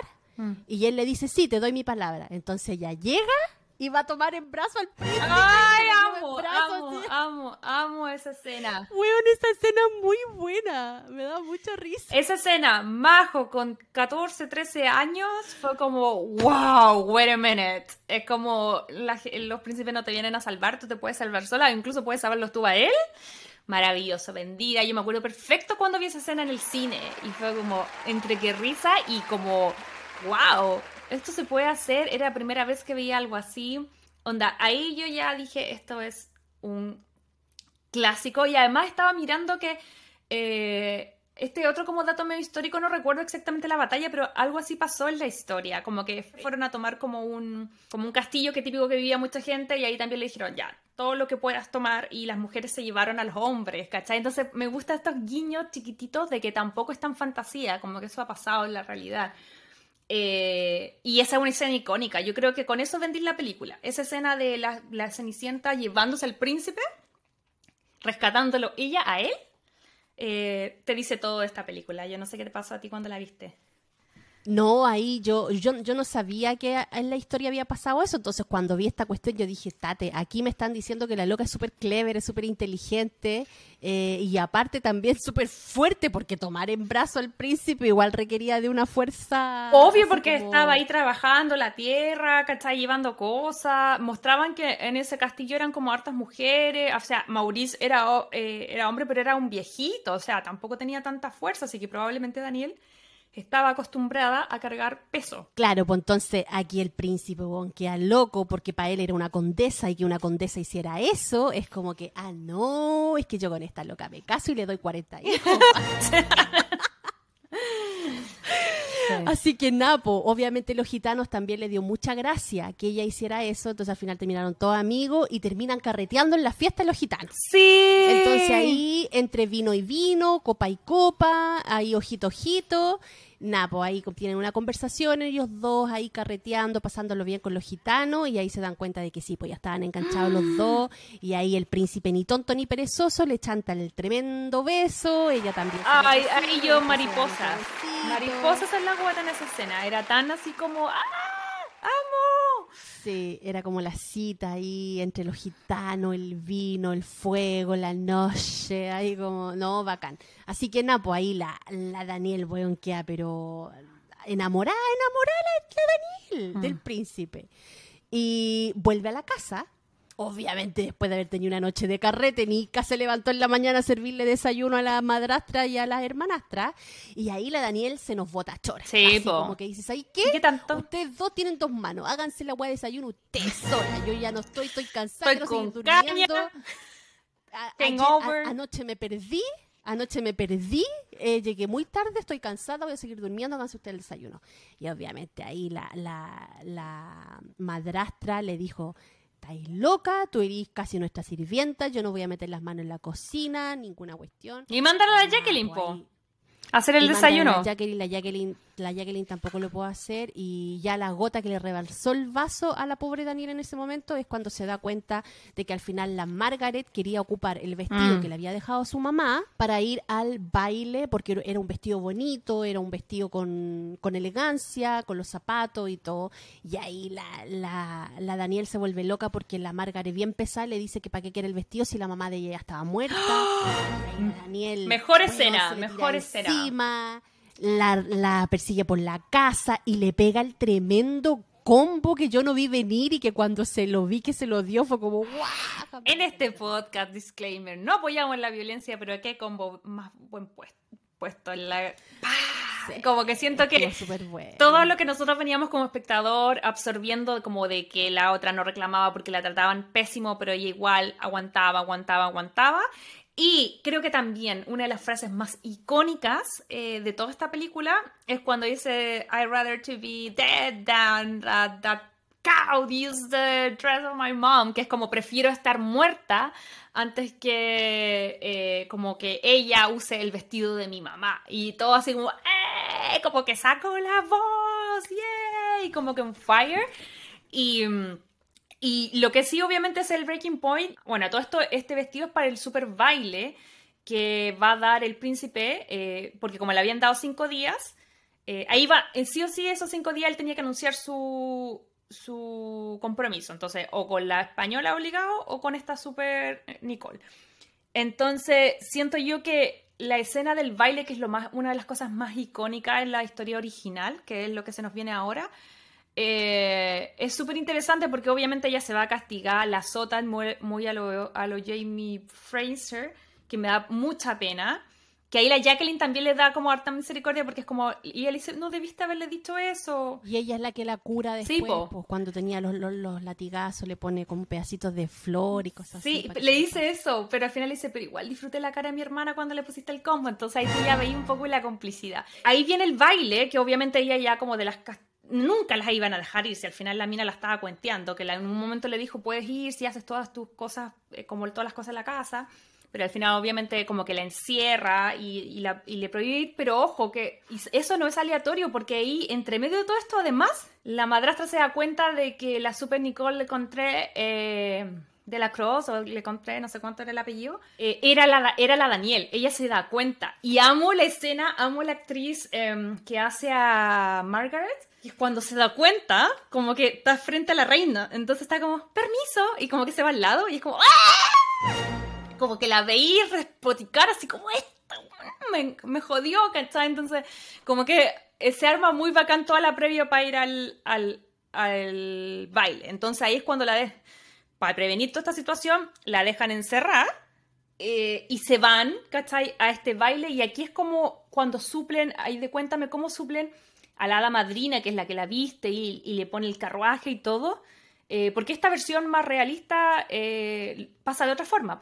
Sí, pues al final el amigo Gustav es el que la ayuda y va a buscar a Leonardo da Vinci, supuestamente, para decirle, oye, pasó esto, esto, esto con la con mi amiga y no sé qué. Y nada, pues después que estaban todos tratando de abrir la puerta, me da mucha risa esa parte porque llega Leonardo da Vinci y saca los pasa, ¿cómo se llaman? a las bisagras. Sí, como. Le sacan los tornillos y saca la puerta y dice, ya era súper fácil. sí, pero esa que dice, entonces pasaré la historia como el hombre que abrió la puerta. como. Que abrió. Maybe for something more, I don't know. Sí, pues. Así que. Ya, pues entonces ahí tenemos a Da Vinci que al final nos muestran que es como esta hada madrina que va a rescatar a, eh, a Daniel y la ayuda a que llegue al baile. Y ella dice, ¿pero cómo voy a ir así? Y le arma unas alas preciosas, que aquí es como literalmente te armo estas alas para que vueles y, vayas a, mostrar como tu magnificencia, una, una cosa así. Eh, y ella llega al baile, obviamente totalmente producida, hermosa, con su ala, eh, con brillito en la cara que se veía maravillosa. Esa es la escena que yo te digo del Just Breathe. ¿Te acordás que te decía? como... Y, el príncipe cuando la ve se sorprende porque como la madrastra había cachado ya que eh, ella era la que andaba ahí filtreando con el, con el príncipe, le inventó el tremendo chamullo y le dijo que ella se había tenido que ir porque estaba comprometida con otra persona. Mm. Entonces el príncipe estaba de los tristes y obviamente ya había decidido que se iba a casar con la Margaret. Mm. Entonces ahí le agua todos los planes a la madrastra porque aparece ella, el príncipe sale corriendo, la ve y ahí la madrastra sale corriendo y al final en su cara le dice que ella le está mintiendo al príncipe, el príncipe le dice pero ¿cómo? Y ahí el príncipe se entera que realmente no es la condesa Nicole, sino que es Daniel y que era la empleada que él había visto la primera vez que él se fue a robar el caballo en su casa.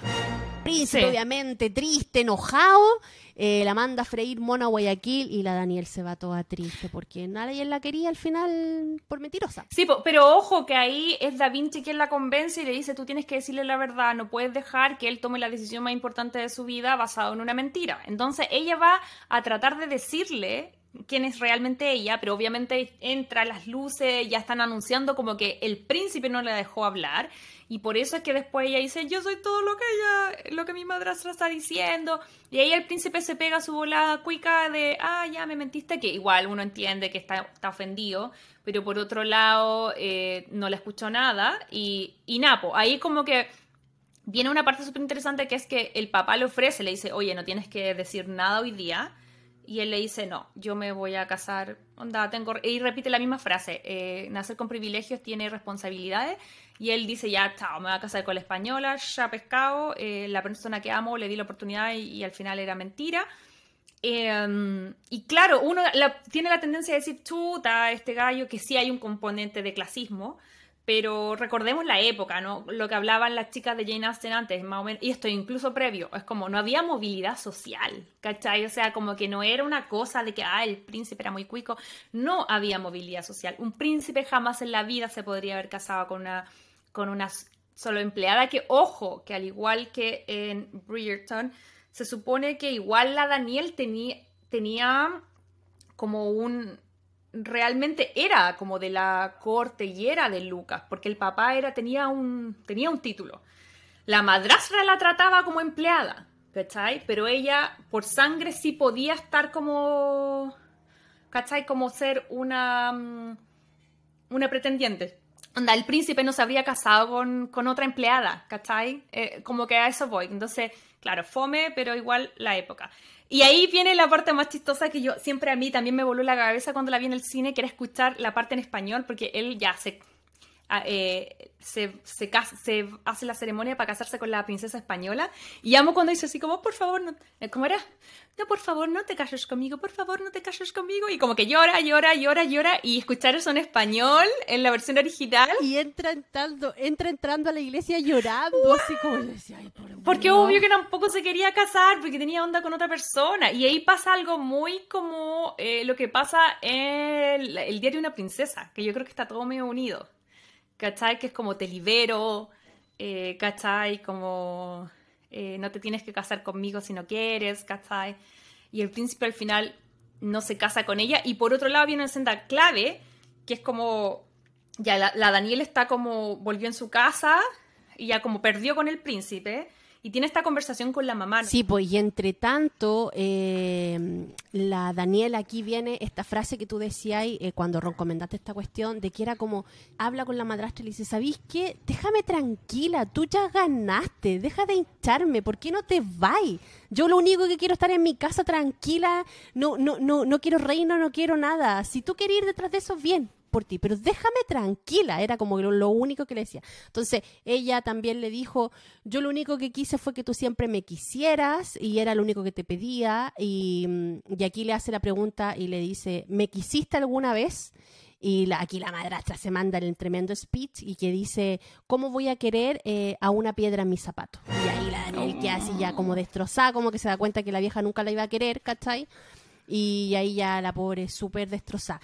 Y la, madrastra, así como picada por la cuestión, al final se la vende a este famoso mm. tipo, al Monsieur no sé cuánto, eh, porque la quería fuera de su vida y todo. Así que se la vendió a él y él se la llevó vendida y ahí está con él trabajando supuestamente en el castillo que este loco tenía y entre, en, y en paralelo el príncipe habla como con Da Vinci y Da Vinci le aconseja y le lleva el zapato, porque a todo esto a Daniel cuando sale corriendo de la fiesta se le queda el zapato que era este como de la mamá, que no era de cristal ni nada, sino que era como una zapatilla de género, pero bien bonita, y se le queda ahí cuando ella sale corriendo de la fiesta después que el príncipe la había rechazado.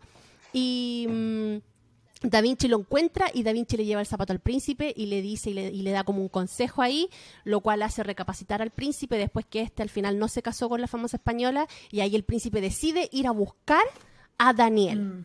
Y cuando va entrando a buscarla, ve que Daniel viene saliendo, porque obviamente Daniel había tenido una escena antes con este famoso Monsieur no sé cuánto, que claro, él había tratado como de sobrepasarse con ella y ella en tres tiempos agarró una espada, weón, se la puso en la cabeza y le dijo que si la llegaba a tocar o a hacer cualquier cosa, eh, no iba a vivir más y capaz que iba a matar. O sea, se salvó sola le pidió que la dejara libre, el otro como dijo, oh, esta cabra mejor no me meto con ella, la dejó libre y nada, pues ella iba saliendo del castillo cuando el príncipe viene llegando y nada, pues la, la, chiquilla ya estaba salvada y ahí se ven, eh, se dan a entender de que él, la perdonó y que ella también... Em, quería estar con él y todo, y ahí ya no muestran nada más. Tú ya no ves nada más y ves solamente la escena de cuando eh, un trabajador del, del, castillo mm. llega a la casa de la madrastra a decirle que la reina la quiere ver y que la necesita urgentemente. Entonces ella es contenta porque decían ya el príncipe se va a casar con la Margarita y no sé qué. Y cuando llegan, se dan cuenta que el príncipe está ahí parado esperando y ella es muy cocoroca y todo y ven que atrás está la Daniel y ahí nos enteramos de que se habían casado, de que ella ya era princesa y que ella le, pide al príncipe que le dé el mismo trato que ellas le habían mm. dado a Daniel todo ese tiempo. Así que al final vemos tanto a la madrastra como a Margarita trabajando con todos los trabajadores del castillo y obviamente haciendo el ridículo porque las pobres no sabían hacer absolutamente nada. Y Jacqueline, eh, junto con Daniel, se quedaron ahí porque Jacqueline en todos estos cosas de dime y direte, se había como enganchado de un trabajador de la guardia del príncipe. Y había ayudado en, que se arreglaran un poco, así que está salvada. había ayudado en que se arreglaran un poco, así que chan chan, ahí quedamos, el pago justo para la madrastra y su hija, y Daniel se quedó con el príncipe siendo princesas y ahí en ese reino maravilloso donde vemos un plano general del castillo, que por ahí tuvimos una Crazy Lover que nos contó que había estado en ese castillo. La Maca, eh, nuestra Crazy Lover que vive en Francia y que la pueden escuchar en el capítulo de Emily in Paris. Muchos cariños para ti. Eh, ella estuvo ahí, qué suerte. Qué suerte. Así que eso, esa es la película de Ever After a Cinderella Story. ¡Bravo!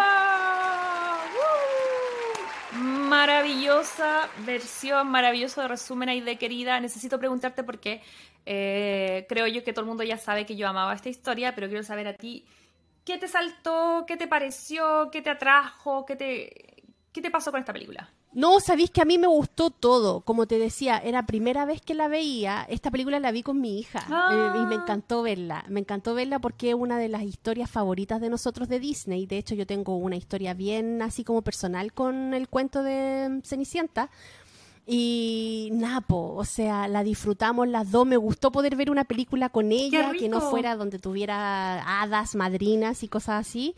A ella le gustó mucho también, le dio mucha pena la parte donde el papá se muere y todo.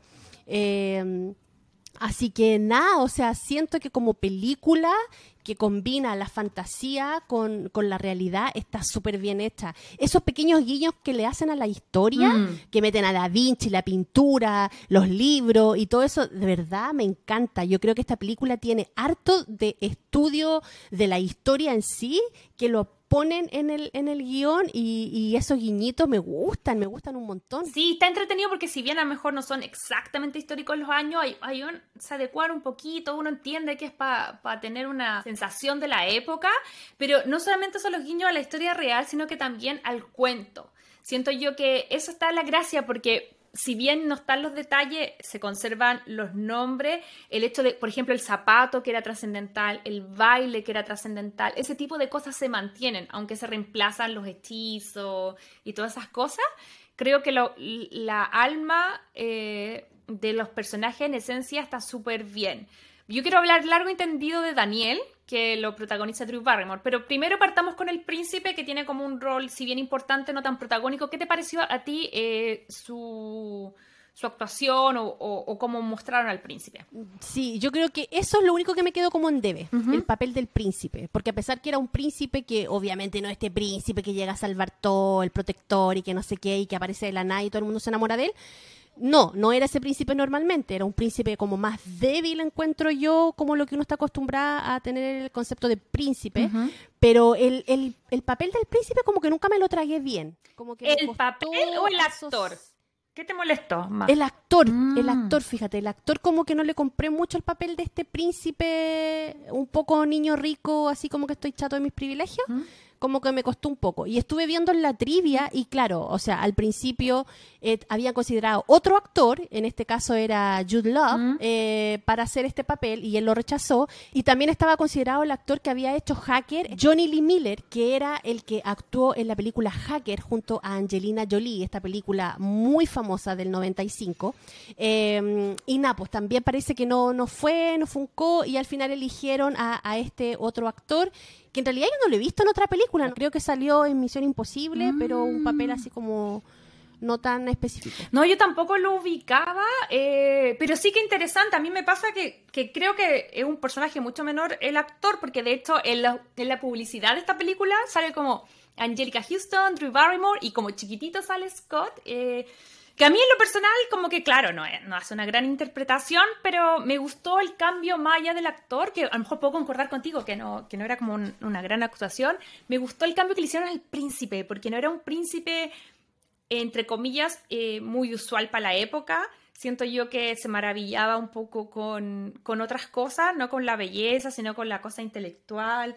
Amo que le sacaba lo mejor de sí después que ella se se juntaba con la Cinderella, como que se le ocurría hacer una universidad, como que siento que era un príncipe que había despertado, era medio estallido social, era como, porque esta película tiene un montón de eso, ¿cachai? Onda, la, esta Cinderella es bien así como del pueblo, ¿cachai? Como bien así con ideas revolucionarias, más aún para la época. Entonces, encuentro bacán que estamos hablando de 1998, o sea, tú me pones esta película eh, recién lanzada en el día de hoy, obvio que me parece obvio y es como lo mínimo que Cinderella debería pensar. Pero esta, pensemos que el contexto es hace veintitantos años atrás, entonces lo encuentro aún más, más maravilloso. Oye, ¿y, qué te pareció la actuación de Drew como, como Daniel, como Cinderella? Encuentro que estaba perfecta, me encantó, me compré todo el rato el, papel de esta niña así como dulce, pero que se sabía defender sola. Eh, y, y, yo creo que, bueno, tú a lo mejor tenés más datos de eso, pero esta película para ella es súper importante y este papel también para ella le llega en un momento súper crucial en su vida, como casi una valla salvavidas mm. eh, en toda la historia que ella tenía de, actuación y en su vida en realidad. Y yo sé que tú tenés más datos de eso. Sí, porque en realidad, ¿sabéis que la Drew? Yo siempre supe que ella había tenido una infancia complicada, que había tenido muchos excesos de niña. Yo sabía que hay muchos casos emblemáticos, ella, y me acuerdo mucho de Anthony Kiedis, que es de los Red Hot, que también yo sé que tuvo como una infancia parecida, en el sentido de sometida a muchos, a, fama temprana y mucho exceso. Pero yo desconocía el detalle de lo heavy que fue la infancia de Drew Barrymore y yo creo que ella es una sobreviviente total, o sea, de su infancia, de sus padres, de Hollywood, porque eh, viendo como más detalles de su vida, ella, bueno, alcanza la fama súper temprano, todos la recordamos, no sé, qué sé yo, por, bueno, no mucho por ET porque me da miedo esa película, no la he visto tantas veces. Es mi pánico que me da cuando chica, me da mucho pánico ET. Podía soportar a mi amigo Max, pero no ET. Y la cosa es que eh, estuvimos las dos revisando con la idea y esta chica no solamente era como, ah, fama temprana, ella tuvo acceso a alcohol, a drogas y quizás a cuantas cosas desde muy niña. Tú me dijiste que estaba como carreteando en el estudio 54, simple cambio 54, 59. 54. 54. en el estudio, eh, el estudio 54 era el lugar donde iban todos los actores y actrices a sexo, droga, alcohol por doquier. Eh, y Napo, ella a la edad de 7, 8, 9 años se iba a meter a, a ese lugar y creo que le daban champán, obviamente quizás cuánta cosa vio, y llegaba con la mamá, pero la mamá después se iba para un lado, ella se iba para otro, y, y, hay muchas imágenes donde ella viene saliendo de mm. esa fiesta como con personas X, productores X, que se las llevaban como a sus casas, porque obviamente no encontraban a la mamá, al papá, qué sé yo, y, y nada, pues, o sea, para una niña de esa edad, estar metida como en ese ambiente, por muy actriz que sea ahí, eh, igual, o sea, dos dedos de frente para la mamá que hacía eso. La mamá salió en algunas entrevistas hablando del tema y ella así como que, ay, sí, era la situación. Pero con la Majo hablábamos tras cámara y decíamos, bueno, si eso pasa ahora, mm. eh, te quitan a tu hijo, o sea, no, no, podía, eso es parte de, eso es maltrato infantil, ¿cachai? Era, y a mí esa sensación me dio, eh, para poder entender el contexto de por qué yo siento que este papel la salvó, porque imagínense, 11 años ya adicta a, a las drogas, consumiendo, saliendo con hombres mayores, porque a mí me apretó el corazón una imagen que, que sale ella muy chiquitita, 11, 12 años, el productor en brazos, él se la lleva como al hombro y es chocante, porque al final tú veis, esto es como abuso infantil, negligencia de parte de los papás, negligencia de los clubes, que ese Hollywood donde te dejaban entrar y le daban copete y drogas a los niños, copete, perdona a la gente que no nos escucha que no es chileno, es tragos. Yo creo que el nivel de de vulnerabilidad. Yo todo el rato me, pregunto, y ella lo ha esbozado, pero nunca ha ido en detalle de si ella tuvo algún tipo de abuso. O sea, tú dejas a una niñita de 11, 12 años en un club lleno de adultos consumiendo cosas, o sea, ella estaba de verdad demasiado expuesta. O sea, podemos ver que eso ahora sería un delito. ¿Cachai? En ese tiempo a lo mejor no estaba tan perseguido o no sé si estaba tipificado o no, pero me parece súper heavy. Y eh, les voy a recomendar en YouTube, eh, aparece un poco, porque ella ahora tiene su show de Drew Barrymore, su talk show, y ella fue con la producción de, su programa y, manejó por el ley y fue a todas las casas y mostró la casa donde vivía sola con su mamá y ella lloraba mucho y decía que la niña que estaba ahí estaba muy sola, estaba muy, muy sola. y después ella se emancipa y se va, obviamente tenía dinero por estar en Hollywood, pero ni tanto, entonces se va como a un departamento de ella solita y la mostraban y iban a la lavandería que ella iba cuando chica y ella decía, que se ponía a llorar también y decía como la niña que estaba acá no sabía cuidarse, no, tenía 12, 13 años, entonces no sabía lavar la losa, no sabía lavar la ropa, ¿cachai? No sabía nada y estaba muy asustada y estaba sola. Entonces, cuando viene todo este periodo de que ella se emancipa, es justo, justo después de que ella pasa un año y medio en un centro juvenil, que es súper extraño, es un tema que deberíamos después en otro capítulo tocar a profundidad, pero es como más o menos parecido a lo que, no sé si has visto el documental de Paris Hilton, ¿Lo, ¿Lo, viste? Que tiene que ver con todos estos niños como entre comillas problemas o que están como fuera de control, que los llevan a una especie de cárceles como de jóvenes, pero que no es legal, no es que hayan cometido delitos, sino que los papás como que se ven sobrepasados los llevan ahí, generalmente son gente de plata, y la cuestión es cárcel. Entonces ella iba a ese lugar, miraba por afuera y decía que ella agradecía su paso por ahí porque era lo que le había hecho cambiar y salir como de las adicciones, pero que igual lo pasó pésimo, porque igual era una niña de 11, 12 años presa, ¿cachai? Eh, entonces después de todo esto, ella se emancipa y, y, y como a los 17, 18 hace un par de películas que nosotros la vemos que son muy en la onda también todavía de niña mala, de niña así como, ah, buena para el deseo. Y luego ella hace, que ya lo habíamos hablado, The Wedding Singer en el, 97, en el 96, que es como toda esta ayuda que tiene como a través de Adam Sandler, que con quien hace una muy buena pareja televisiva. Y luego, ojo, que estuve leyendo que Keanu Reeves también fue trascendental. Keanu Reeves también la iba a buscar, le ayudaba a hacer cosas. Entonces luego ella se da cuenta que, claro, hace Scream y otras, eh, películas más y dice, no me están tomando en serio, no estoy proyectando la imagen que quiero y aquí es cuando llega Ever After. I would say Ever After taught me the most because it just, we as girls are told that Cinderella, who is kind, which is a very, very important trait for us to embody, but it also taught us to wait to be rescued and that movie and that story taught me that I could rescue myself. That you that one should rescue themselves and still get love and the prince if you want and all that good mm-hmm. stuff. But don't wait. Don't wait to be rescued. Rescue yourself first and then you can go find anything and do everything and anything. That was very liberating for me as like a young woman. Y después de esto yo siento que la carrera de Drew toma otro giro porque ella emocionalmente en su vida interna también tenía otra percepción. Entonces después viene eh, 50 eh, primeras citas y todas estas otras películas maravillosas que hace y, y, verla que era como el principio de algo sano, ¿cachai? En su vida personal, a mí me emociona mucho porque ella dice que es su película favorita y es un comentario parecido al tuyo, que es su película favorita porque por el momento en que la filmó, pero también porque la puede ver con su hija.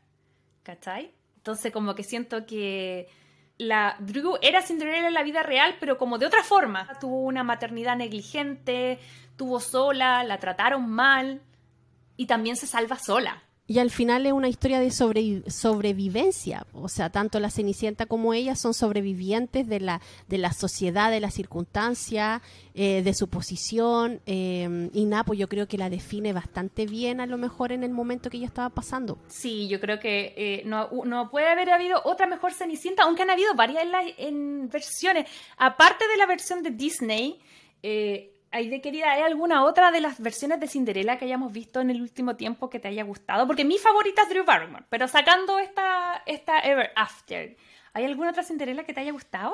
Yo creo que sí, también pasa eh, mi favorita ser la Drew Barrymore, pero de la madrastra, creo que la Kate Blanche lo hace súper bien en la última Cinderella que tuvimos, donde eh, Cinderella la hace el papel de la Lily Jane. La del 2015, eh, live action. Sí, weón, es que la, la Kate Blanche lo hace, lo hace espectacular, lo hace súper bien. Creo que ella es como mi madrastra favorita, eh, pero la, de Cinderella yo creo que es la, la, ¿cómo se llama? La Drew Barrymore, sí, definitivamente. Sí, a mí igual, aunque igual en el inconsciente me queda la Happy Never After, que la hace la Sarah Michelle Gellar en el 2006, a Cinderella Story que la hace la Hilary Duff, que esa también es full moderna, y va al high school, hay un montón de versiones. Pero creo yo que esta historia es tan potente que amerita todas las adaptaciones y todas las versiones del mundo porque siempre se le puede dar alguna vuelta. Eh, con la película de Disney tú me dijiste que tenía ahí como un rollo con Cinderella, eh, que te, no sé qué te pasaba ahí con la historia en general. Sí, es que lo que pasa que ah, eh, cuando yo iba a acompañar a mi papá a trabajar, porque él trabajaba como gafiter en casas, entonces siempre yo a veces lo acompañaba cuando era chica, no sé, siete, ocho años, y en el club de lectura que tenemos como que nos empezamos a hacer preguntas, ¿cuál fue el primer acercamiento con los libros? ¿Cuál fue el primer libro que te cautivó? ¿Por qué te empezó a gustar la lectura y todo? Y me acordé de ese momento que cuando acompañaba a mi papá a la casa de esta señora, que era muy amable y todo, mientras yo esperaba a mi papá, ella me dejaba como una especie de comedor y me pasaba libros siempre para leer. Y me recuerdo que me pasaba una edición muy bonita, que eran unos libros como de tapa negra y que al centro tenía la imagen del cuento. ¿Y se movía? La tapa era 3D. Tenía los mismos, Aide. Amo esa colección, ¿cómo se llama? esa colección para mí fue como el primer encuentro que yo tuve con un libro y que encontré que dije, wow, qué bacán.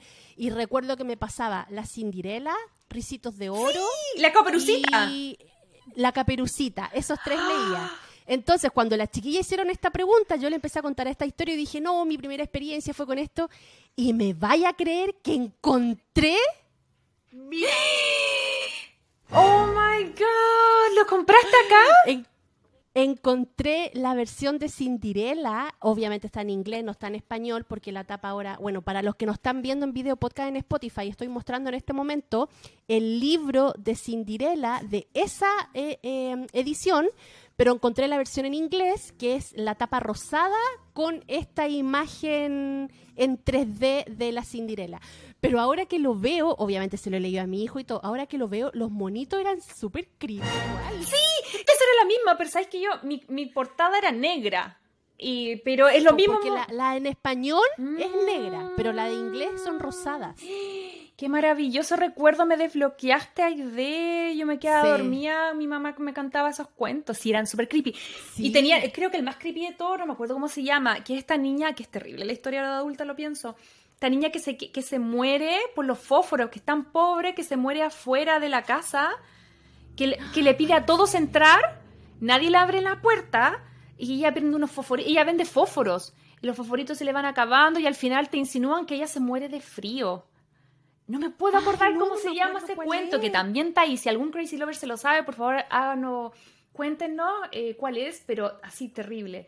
Pero Sí, yo creo que la Cenicienta y todos los cuentos yo quiero reivindicarlos un poco, porque si bien hay un tema como, y que yo lo entiendo y lo comparto en el sentido feminista de decir, nos tenemos que salvar sola, nos ha hecho mucho daño, que yo creo que es verdad esta historia del príncipe azul que viene en un, caballo a rescatarte, yo creo que como todo, como lo que hemos hecho en, este, en el espíritu de este podcast, yo creo que hay que... Eh, seguir aproximándonos a esas historias con un filtro. Yo creo que todas las historias de cuento tienen algo que nos pueden dejar con una versión más moderna tal vez, eh, y La Cenicienta también es un tremendo, tremendo, como tú dices, y rescato lo que tú dices, es una historia de sobrevivencia. ¿Cachai? Si bien la versión de Disney es mucho más flop y, La Cinderella es como mucho más, como muy, mucho más vanilla, eh, creo que la historia real, eh, al igual como todas las historias de los cuentos, son más hardcore. Recordemos que el de la sirenita también es súper heavy, el, el, supuestamente, entre comillas, real.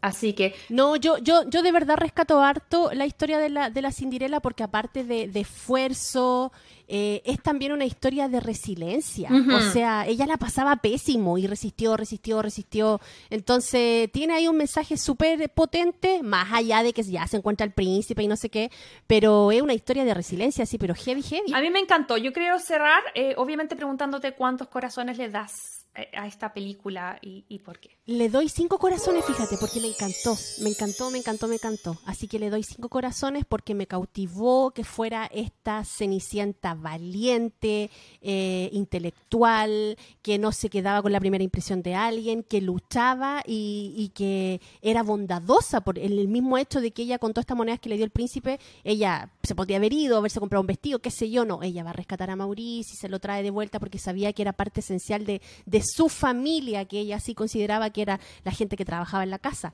Entonces, aparte que mezclan esta cosa de la historia, Mm. bueno, Da Vinci, le meten ahí un cuadro de Da Vinci que supuestamente era ella. Sí. No, de verdad, me, me encanta cómo está hecha, así que muchas gracias, Majo, por haberla recomendado y por haberme hecho ver esta, esta masterpiece. Sí, de- de yo creo que merecía eh, un capítulo. Después que la tiramos en recomendado dijimos no, esto porque mi primera sensación fue como pucha, la Cenicienta, todo el mundo sabe la historia, pero en realidad esta es otra visión. Eh, a mí en lo personal me trae demasiados buenos recuerdos.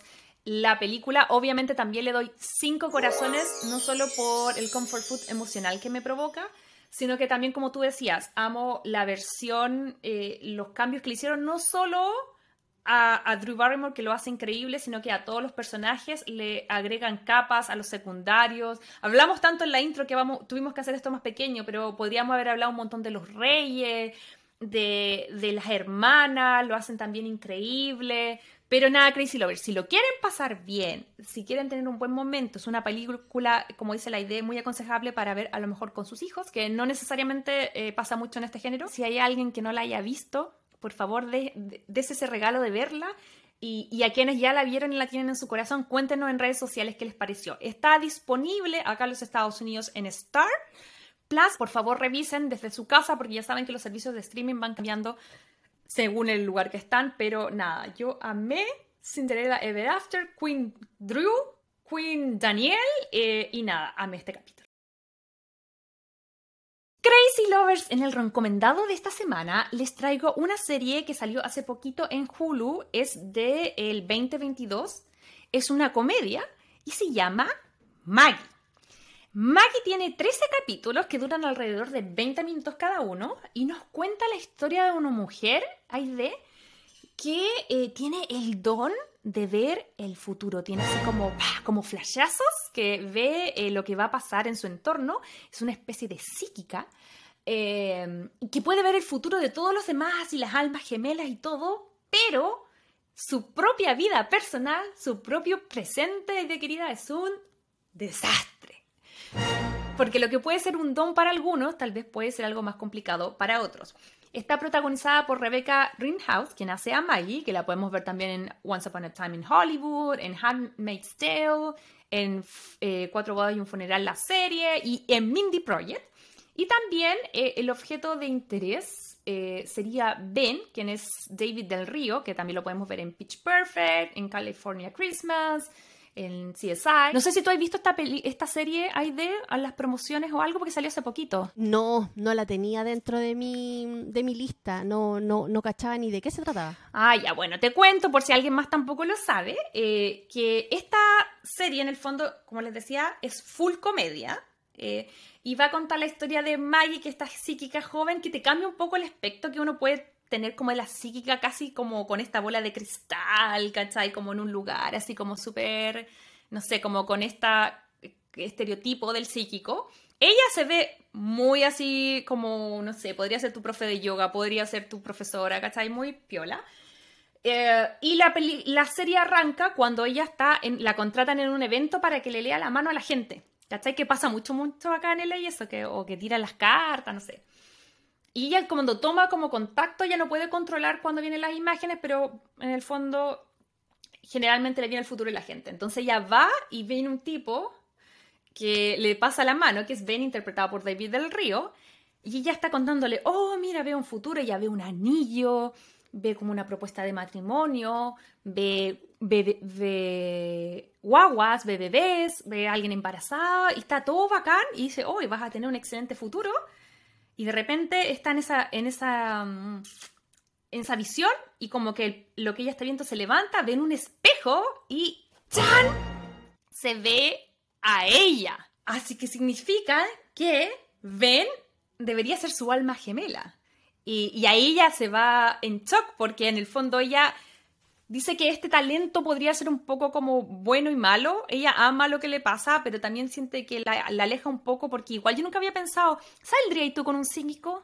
Aide, estando soltera, ficcionando, alguien que pudiera verte la mano No. y decirte qué te va a pasar. No, no, no, no, no, no, no, no, no creo que podría salir con alguien así. Sí, pues y eso es lo que ella dice, que como que ella ve su como, como un don para ayudar a la gente, pero ella siente que en el amor está un poco como alejada. Entonces cuando ve esta primera visión, eh, se va a la punta del cerro, sale arrancando. Así que aquí viene una comedia súper entretenida, que yo creo que entre menos saber mejor, porque eh, como que es muchas de estas, de estas películas o series que tienes que estar como como que tú piensas que es algo, pero al, final es todo lo contrario.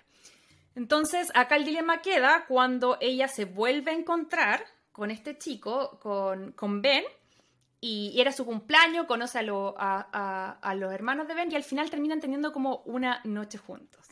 Y aquí ella le toma la mano y se da cuenta que su visión no era tal, sino que como que se abre un poco y si bien ella lo vio teniendo un como como poniéndole el anillo a una novia, se da cuenta que la novia no es ella.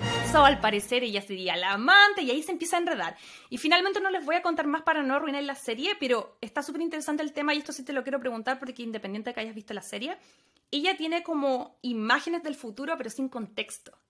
Entonces eso va a hacer que algunas cosas se enreden y que no sean como ella pensó que era. Pero preguntarte a ti, ¿qué te pasa con el tema de, ver el futuro? ¿Tú te has leído las cartas, las manos? ¿Crees en eso o no? Pasé una temporada en donde me leí, yo leía el tarot cuando era adolescente, así como, no sé, 14, 15 años.